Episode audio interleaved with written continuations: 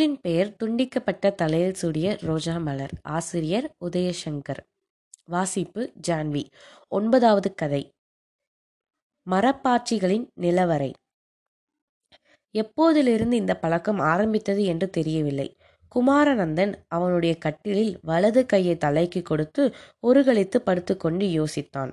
அவனுக்கு அருகில் ஒரு மரப்பாச்சி படுத்திருந்தாள். நன்றாக அலங்கரிக்கப்பட்ட மரப்பாச்சி. அழகு என்றால் அப்படி ஒரு அழகு. ஒரு மாயத்தச்சன் தான் அந்த மரப்பாச்சியை படைத்திருக்க வேண்டும். அவன் கைகளுக்கு ஆயிரம் முத்தங்கள் தர வேண்டும். மரப்பாச்சிகளில் மிகுந்த கவனத்துடன் எந்த தச்சரும் செய்வதில்லை. மிக அலட்சியமான இலைப்பொலியின் செதுக்கல்களிலும் குடைசல்களிலும் ஒரு மரப்பாச்சி உருவாகி விடுகிறாள். எந்த கணத்தின் தச்சர்களின் கையிலிருந்து கீழே விழுகிறாரோ அந்த கணத்திலிருந்து அவளை அள்ளி எடுத்து அணைத்து சீராட்டி கொஞ்சி வளர்க்க ஒரு குழந்தையும் இந்த பூமியில் வந்து விழுகிறது. இப்போது ஐந்திலிருந்து ஆறாம் வகுப்புக்கு போக போகும் குமாரநந்தன் ஒவ்வொரு பள்ளி விடுமுறைக்கும் திருநெல்வேலி வருவதைப் போலவே இந்த போதும் வந்திருந்தான். அவனுடைய தாத்தா எண்ணெய் கடை வைத்திருந்தார். தாத்தாவின் கருநிற உருட்டு உடம்புக்கு சற்றும் பொருத்தமில்லாமல் மஞ்சள் நிறத்தில் சித்தி போல சீர்கென்றிருந்தாள் ஆச்சி. அவளிடமிருந்து வரும் விரலி மஞ்சளின் நறுமணத்தை முகர்ந்து கொண்டே எடுப்பான் குமாரநந்தன்.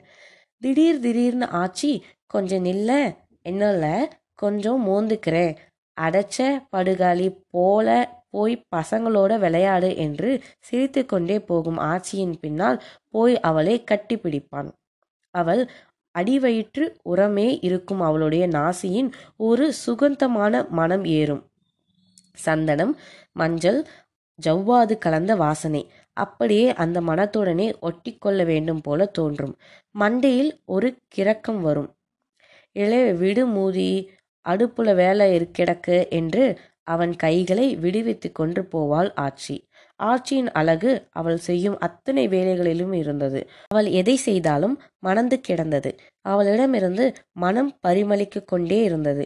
எதையும் குறையவும் செய்ய மாட்டாள். அதிகமாகவும் செய்ய மாட்டாள். சாம்பார் அவியல் பச்சடி பாயாசம் என்று எதை செய்தாலும் அதன் மனத்தின் படிதுரை தெருவுக்கே மிதக்கும். குமாரநந்தனின் நாவிலும் மூக்கிலும் அதன் மனமும் ருசியும் கல்வெட்டாய் படித்திருந்தது. இன்னும் வேண்டும் என்றிருக்கும். இல்லை போதும் என்றிருக்கும். எந்த வேலையும் செய்யாமல் பையன்களுடன் விளையாடி பையன்களின் இல்லை என்றால் தாத்தாவின் எண்ணெய் கடைக்குள் போவாள். அவர் தரும் எள்ளு புண்ணாக்கு சு கடலை முன்னாக்கு சாப்பிடுவாள். இல்லை என்றால் வாசல் படியில் உட்கார்ந்து எதிரே இருக்கும் பூவரச மரத்தின் அவன் கண்களை ஏமாற்றி குக்கு குக்கு என்று கூவிக்கொண்டே இருக்கும் குயிலை தேடிக் கொண்டிருப்பாள். சில சமயம் ஆச்சி பூவரச மர இலையின் சுருட்டி தரும் பீப்பியை ஊதி ஊதி பார்ப்பான். சில சமயம் சத்தம் வரும். எப்போதும் திருநெல்வேலி போனாலும் ஒரு சுற்று பூ ஊதி போய் தான் வருவான் குமாரநந்தன். அவனும் ஆச்சியும் குறுக்குத்துறை படிக்கட்டில் குளித்துவிட்டு வீட்டுக்கு வருவார்கள். ஆச்சி ஈர சேலையை குறுக்கு மாறாப்பு கட்டிக்கொண்டு வந்தாள். அவளை தாண்டுகிற எல்லோரும் ஒரு முறையாவது திரும்பி பார்க்காமல் போவதில்லை. அவனுக்கு பொறாமையாக இருந்தது. அப்படி பார்ப்பவர்களை கோபத்துடன் அவன் பார்த்தான். அதெல்லாம் எதுவும் வேலைக்காகவில்லை. வீட்டின் அவன் டவுசரை மாற்றும்போது அரங்கு வீட்டின் ஆட்சி சேலை மாற்றுவதற்காக ஈர சேலையை கலைத்து கொண்டிருந்தாள். பட்டாசாலின் இருந்த கண்ணாடியின் தெரிந்த அவளுடைய நிர்வாணம் குமாரநந்தனை ஏதோ செய்தது. கண்களை நிமிராமல் அப்படியே நின்றான். ஆச்சி ஒரு மரப்பாச்சியைப் போலவே இருந்தாள். கோபமாய் எலே என்னல பார்த்துக்கிட்டு இருக்க? போ அங்கிட்டு என்று ஆட்சியின் குரல் கேட்ட அவன் அங்கிருந்து நகர்ந்தான். ஆனால் ஆட்சியின் அந்த நிர்வாண அழகு அவன் மனதில் கல்வெட்டாய் பதித்துவிட்டது. அன்று இரவு ஆட்சியின் மடியில் படுத்துக்கொண்டே கதை கேட்டான். அது மரப்பாச்சிகளின் கதை. மந்திரவாதிகளிடமிருந்து ஒரு இளவரசன் பல சோதனைக்கு இடையில் மரப்பாச்சிகளாக மாற்றப்பட்ட இரண்டு இளவரசிகளை பல சோதனைகளுக்கு பின் காப்பாற்றுகிறான். இரண்டு பேரும் அந்த இளவரசனையே திருமணம் செய்கிறார்கள். அவனுக்கு தூக்கம் வந்துவிட்டது. கொட்டாவி விட்டான். கண்கள் சொருக ஆட்சியை பார்த்து ஆச்சி நீ மரப்பாச்சி மாதிரியே இருக்க என்று சொல்லி முடிக்கு முன்னே தூங்கியும் விட்டான். தங்க நிறத்தின் ஒரு மரப்பாச்சி அவனுடைய தலையை கோதிவிட்டாள். அவனை தூங்கிக் கொண்டே காடு மலைகளின் மேல் பறந்தாள். அவளுடன் பறந்தபோது அவனுக்கும் சிறகுகள் முளைத்தன. அவர்கள் ஒரு பூந்தோட்டத்தில் இறங்கினார்கள். அவன் வண்ண வண்ண பூக்களை பறித்து அந்த மரப்பாச்சியின் கையில் கொடுத்தான். அதை கையில் வாங்கிய மரப்பாச்சி சிரித்துக்கொண்டே அவனுடைய நெற்றியில் முத்தமிட்டாள். முத்தத்தின் ஈரத்தின் உணர்வு வந்தபோது ஆச்சி அவனை தூக்கி பட்டாளையில் விரித்திருந்த கோரம்பாயில் படுக்க வைத்து கொண்டிருந்தாள். மறுநாள் காலையில் அவனுக்கு அருகில் ஒரு மரப்பாச்சி இருந்தது. தேக்கு மரத்தின் பளபளவென்றிருந்தது அதன் மீது கை வைக்கும்போது வழுக்கியது. அவனுடைய தாத்தா சின்ன பிள்ளையாக இருக்கும்போது வைத்து விளையாடியது என்று ஆச்சி சொன்னாள். அந்த மரப்பாச்சிக்கு ஆட்சியின் சாயல் இருந்ததாக அவனுக்கு தோன்றியது. அன்று முழுவதும் அந்த மரப்பாச்சியை கையில் வைத்து கொண்டே அலைந்தான். அதை எடுத்துக்கொண்டு தான் பாளையக்கோட்டை போனான். அங்கே தெற்கு தெருவில் அவனுடைய மாமா இருந்தார். அவருடைய வீட்டில் நான்கு நாட்கள் இருக்கலாம் என்று போனான். அவருக்கு இரண்டு பெண் பிள்ளைகள் அவனை விட சின்ன பிள்ளைகள். அங்கே பழக்கமான பையன்களும் கிடையாது. அதனால் அந்த பிள்ளைகளுடன் செப்பு சாமான் வைத்து விளையாடி கொண்டிருந்தான். மூத்தவள் காந்திமதியிடம் குட்டியாக ஒரு மரப்பாச்சி இருந்தது. அதற்கும் கூட ஆச்சியின் சாயல் இருந்தது. அந்த விளையாட்டின் அவன்தான் அப்பா. காந்திமதி தான் அம்மா. விளையாட்டுக்கு தான் என் என்றாலும் அவன் காட்டிய பணிவு பிடித்திருந்தது. அதிகாரம் செய்து கொண்டே இருந்தான். அவனுக்கு கதைகள் சொன்னான். அவன் கொண்டு போன மரப்பாச்சியையும் அவளுடைய மரப்பாச்சியும் குளிப்பாட்டி பாராட்டி சீராட்டி கொஞ்சினார்கள். இரண்டு பேரும் சலிக்காமல் விளையாடி கொண்டிருந்தார்கள். அங்கிருந்து கிளம்பும்போது காந்திமதியின் செப்பு சாமான்கள் கொட்டாலில் இருந்து அந்த சின்ன மரப்பாச்சியையும் எடுத்துக்கொண்டு வந்துவிட்டான். அவன் ஊருக்கு வந்த உடனேயே காந்திமதி கண்டுபிடித்து விட்டாள். அவள் இப்போதும் எங்கேயாவது திருமணம் வீடுகளில் சந்திக்கும் போது கேட்பாள். அவளுக்கு சேலத்தின் திருமணமாகி இரண்டு பிள்ளைகள் இருக்கிறார்கள். ஆனால் இன்னமும் அதை மறக்காமல் கேட்பாள். அவன் சிரித்துக்கொண்டே மழுப்பி விடுவான். அம்மா அவளுடைய பாலியத்தில் வைத்து விளையாடியது என்று ஒரு மரப்பாச்சியை கொடுத்தாள். அது என்னவோ அவனிடம் வந்து சேர்ந்த மரப்பாச்சிகளுக்கு ஆச்சின் முகசாயலே இருந்தது. பள்ளிக்கூடத்தில் படிக்கும்போது ஆண்டுதோறும் மரப்பாச்சிகள் கிடைத்தன. எட்டாவது வகுப்பின் வேணி கொடுத்தாள். கருப்பெற்றால் கருப்பு தொட்டால் ஒட்டி கொள்ளும் கருப்பு கருங்காலி மரத்தின் செய்தது. ஒன்பதாவது வகுப்பில் ஆனந்தி ஒன்றை கொடுத்தாள். அது எப்போதும் நாறிக்கொண்டே இருந்தது. பத்தாவது வகுப்பில் காளியம்மாள் கொடுத்த மரப்பாச்சி இனித்து கிடந்தது. அப்படிதான் குமாரநந்தன் மரப்பாச்சிகளை சேகரித்து ஆரம்பித்தான். அதன் பிறகுதான் பிரச்சனை ஆரம்பித்தது. சேகரித்த மரப்பாச்சிகளை எங்கே பாதுகாக்காக வைப்பது என்று தெரியவில்லை. அவனுக்கென்று இருந்தது அரக்கு கலரில் வண்ணமடிக்கப்பட்ட ஒரே ஒரு மாம்பலகை பெட்டி. அதில்தான் அவனுடைய புத்தகங்கள் சட்டை துணிமணி கட்டுரை போட்டியின் மூன்றாவது பரிசு வாங்கிய திருக்குறள் புத்தகம் பொத்தான்கள் சோழிகள் கோழி காய்கள் சீட்டுக்கட்டு தீப்பெட்டி படங்கள் வெளிநாட்டு ஸ்டாம்புகள் பம்பரம் என்று அடைத்து கிடந்தன.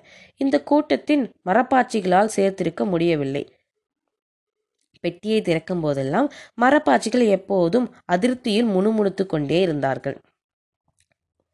உதட்டை சுழித்து வன்கணை காட்டினார்கள். வெளியில் வைக்கவும் முடியவில்லை. அம்மா நேரடியாகவே திட்டினார்கள். இந்தா பாரு குமாரு நீ செய்தது சரியில்லை. எல்லாத்தையும் எங்கேயாச்சும் தூக்கி எறி அப்பதான் போல வந்திருக்கான் பாரு அப்போதுதான் அவனுக்கு பொறி தட்டியது. அவன் வெயிலில் வைத்திருந்த ஒன்னிரண்டு மரப்பாச்சிகள் காணாமல் போயிருந்த காரணம் ஒருவேளை அவனுடைய தம்பி எடுத்திருக்கலாம் என்று நினைத்திருந்தான். அவன் இப்போதே மரப்பாச்சிகளை சேகரிக்க ஆரம்பித்து விட்டான் போல. ஆனால் அம்மாவின் வார்த்தைகளுக்கு பின்னால் இதுவரை ஒளிந்திருந்த அப்பா வெளியில் வந்து விட்டார். யாரும் வீட்டில் இல்லாத நேரத்தில் அவன் அப்பாவின் ட்ரங்க் பெட்டிகளை திறந்தான்.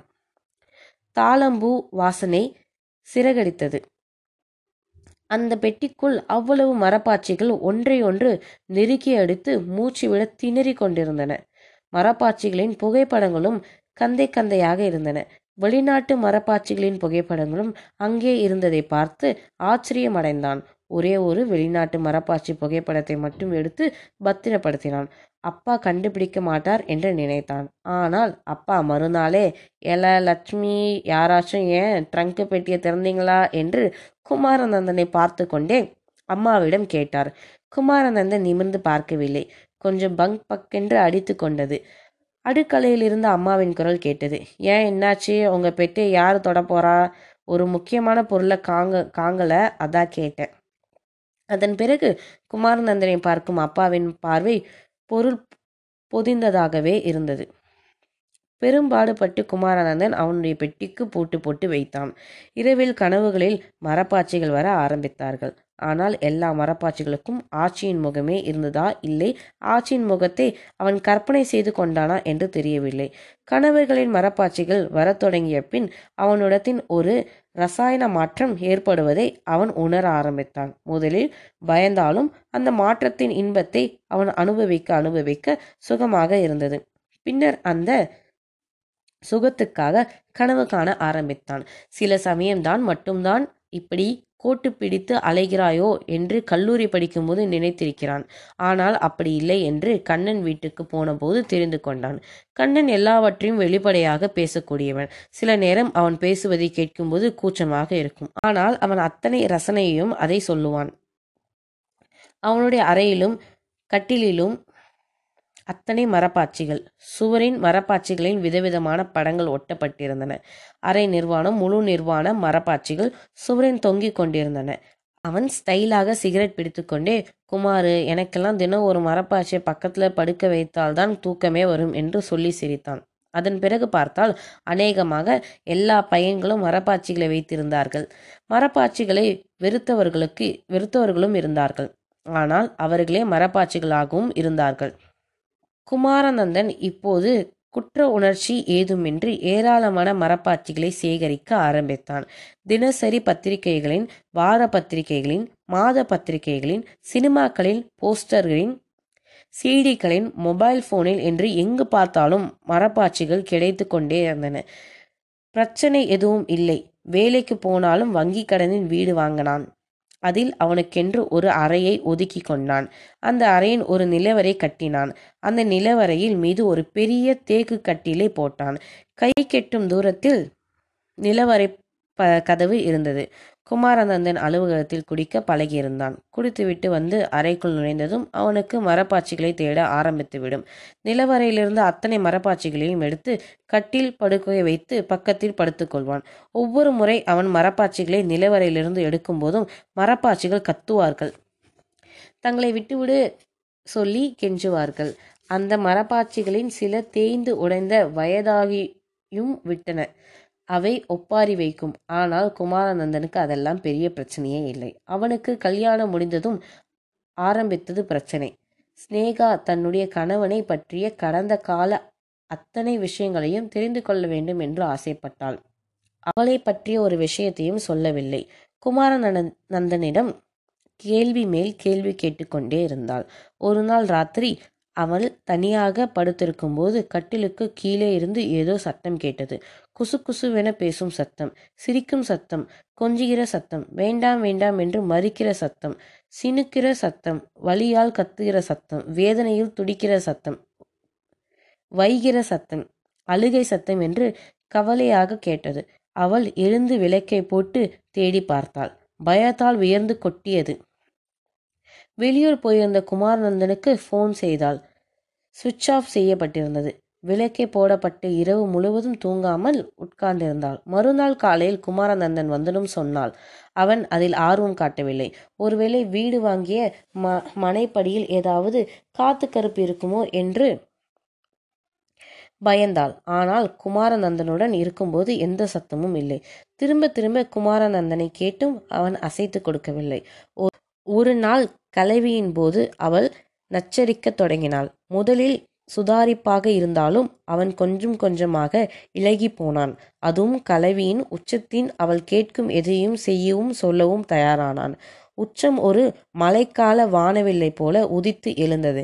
இடையில் மின்னல் வெட்டும் கான் கனப்பொழுதுள் வானவில்லின் வண்ணங்களை அவன் அவனுடைய உடலிலும் உயிரிலும் உணர்ந்தான்.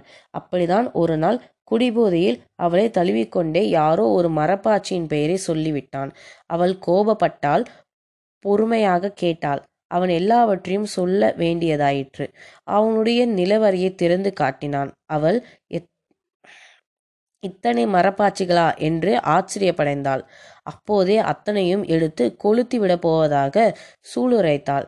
அவள் அதை செய்ய முயற்சித்த போது குமாரநந்தன் தடுத்தான். உன்னை ஒன்றும் பண்ணாது ஸ்னேகா பாவம் அங்கங்கே இருந்துட்டு போகட்டும். நான் கஷ்டப்பட்டு சேர்த்தது. அவனுடைய வார்த்தைகளை ஸ்னேகா கேட்கவில்லை. இருவரும் மல்லு கட்டினார்கள். கடைசியில் குமாரநந்தனின் ஒரு அடி ஸ்னேகாவை வீட்டை விட்டு விரட்டிவிட்டது குமாரநந்தன் தனியே இருந்தான். அதை பற்றி அவன் கவலைப்படவில்லை. அவனுக்கு தான் மரப்பாச்சிகள் இருக்கிறார்களே. அன்று இரவு அலுவலகம் முடிந்து மூக்கு முட்டை குடித்துவிட்டு போதியில் வந்து கட்டிலில் படுத்தான். கைகளால் துளாவின் நிலவரையை திறந்தான். கையில் கிடைக்கும் மரப்பாச்சியை தூக்கி அருகில் படுக்க வைக்க நினைத்தான். ஆனால் ஒரு மரப்பாச்சியும் கையில் தட்டுப்படவில்லை. அவன் கண்களை விரித்து பார்த்தான். அங்கே மரப்பாச்சிகள் இல்லை. திரும்பி அவனின் உடலை சுற்றி லட்சக்கணக்கான மரப்பாச்சிகள் நின்று கொண்டிருந்தன. எறும்புகளைப் போல அவனை மொய்த்தன. கண்கள் காதுகள் மூக்கு வாய் குறி குதம் என்று எவது வாரங்களிலும் குடைந்து ஏறின. குமாரநந்தன் வேண்டாம் வேண்டாம் என்று கதறி அழுதான். ஆனால் மரப்பாச்சிகள் விடவில்லை. கண்களிலிருந்து காதுகளுக்கு மூக்கிலிருந்து நுரையீரலுக்கு வாயிலிருந்து வயிற்றுக்கும் குறி வழியாக விதைப்பைகளுக்குள் குதம் வழியாக குடலுக்குள் சென்றன. குமாரநந்தனால் அசையக்கூட முடியவில்லை. அவன் அசைவற்றிருந்தான். எல்லா துவாரங்களிலும் ரத்தம் ஒழுகி கொண்டிருந்தது.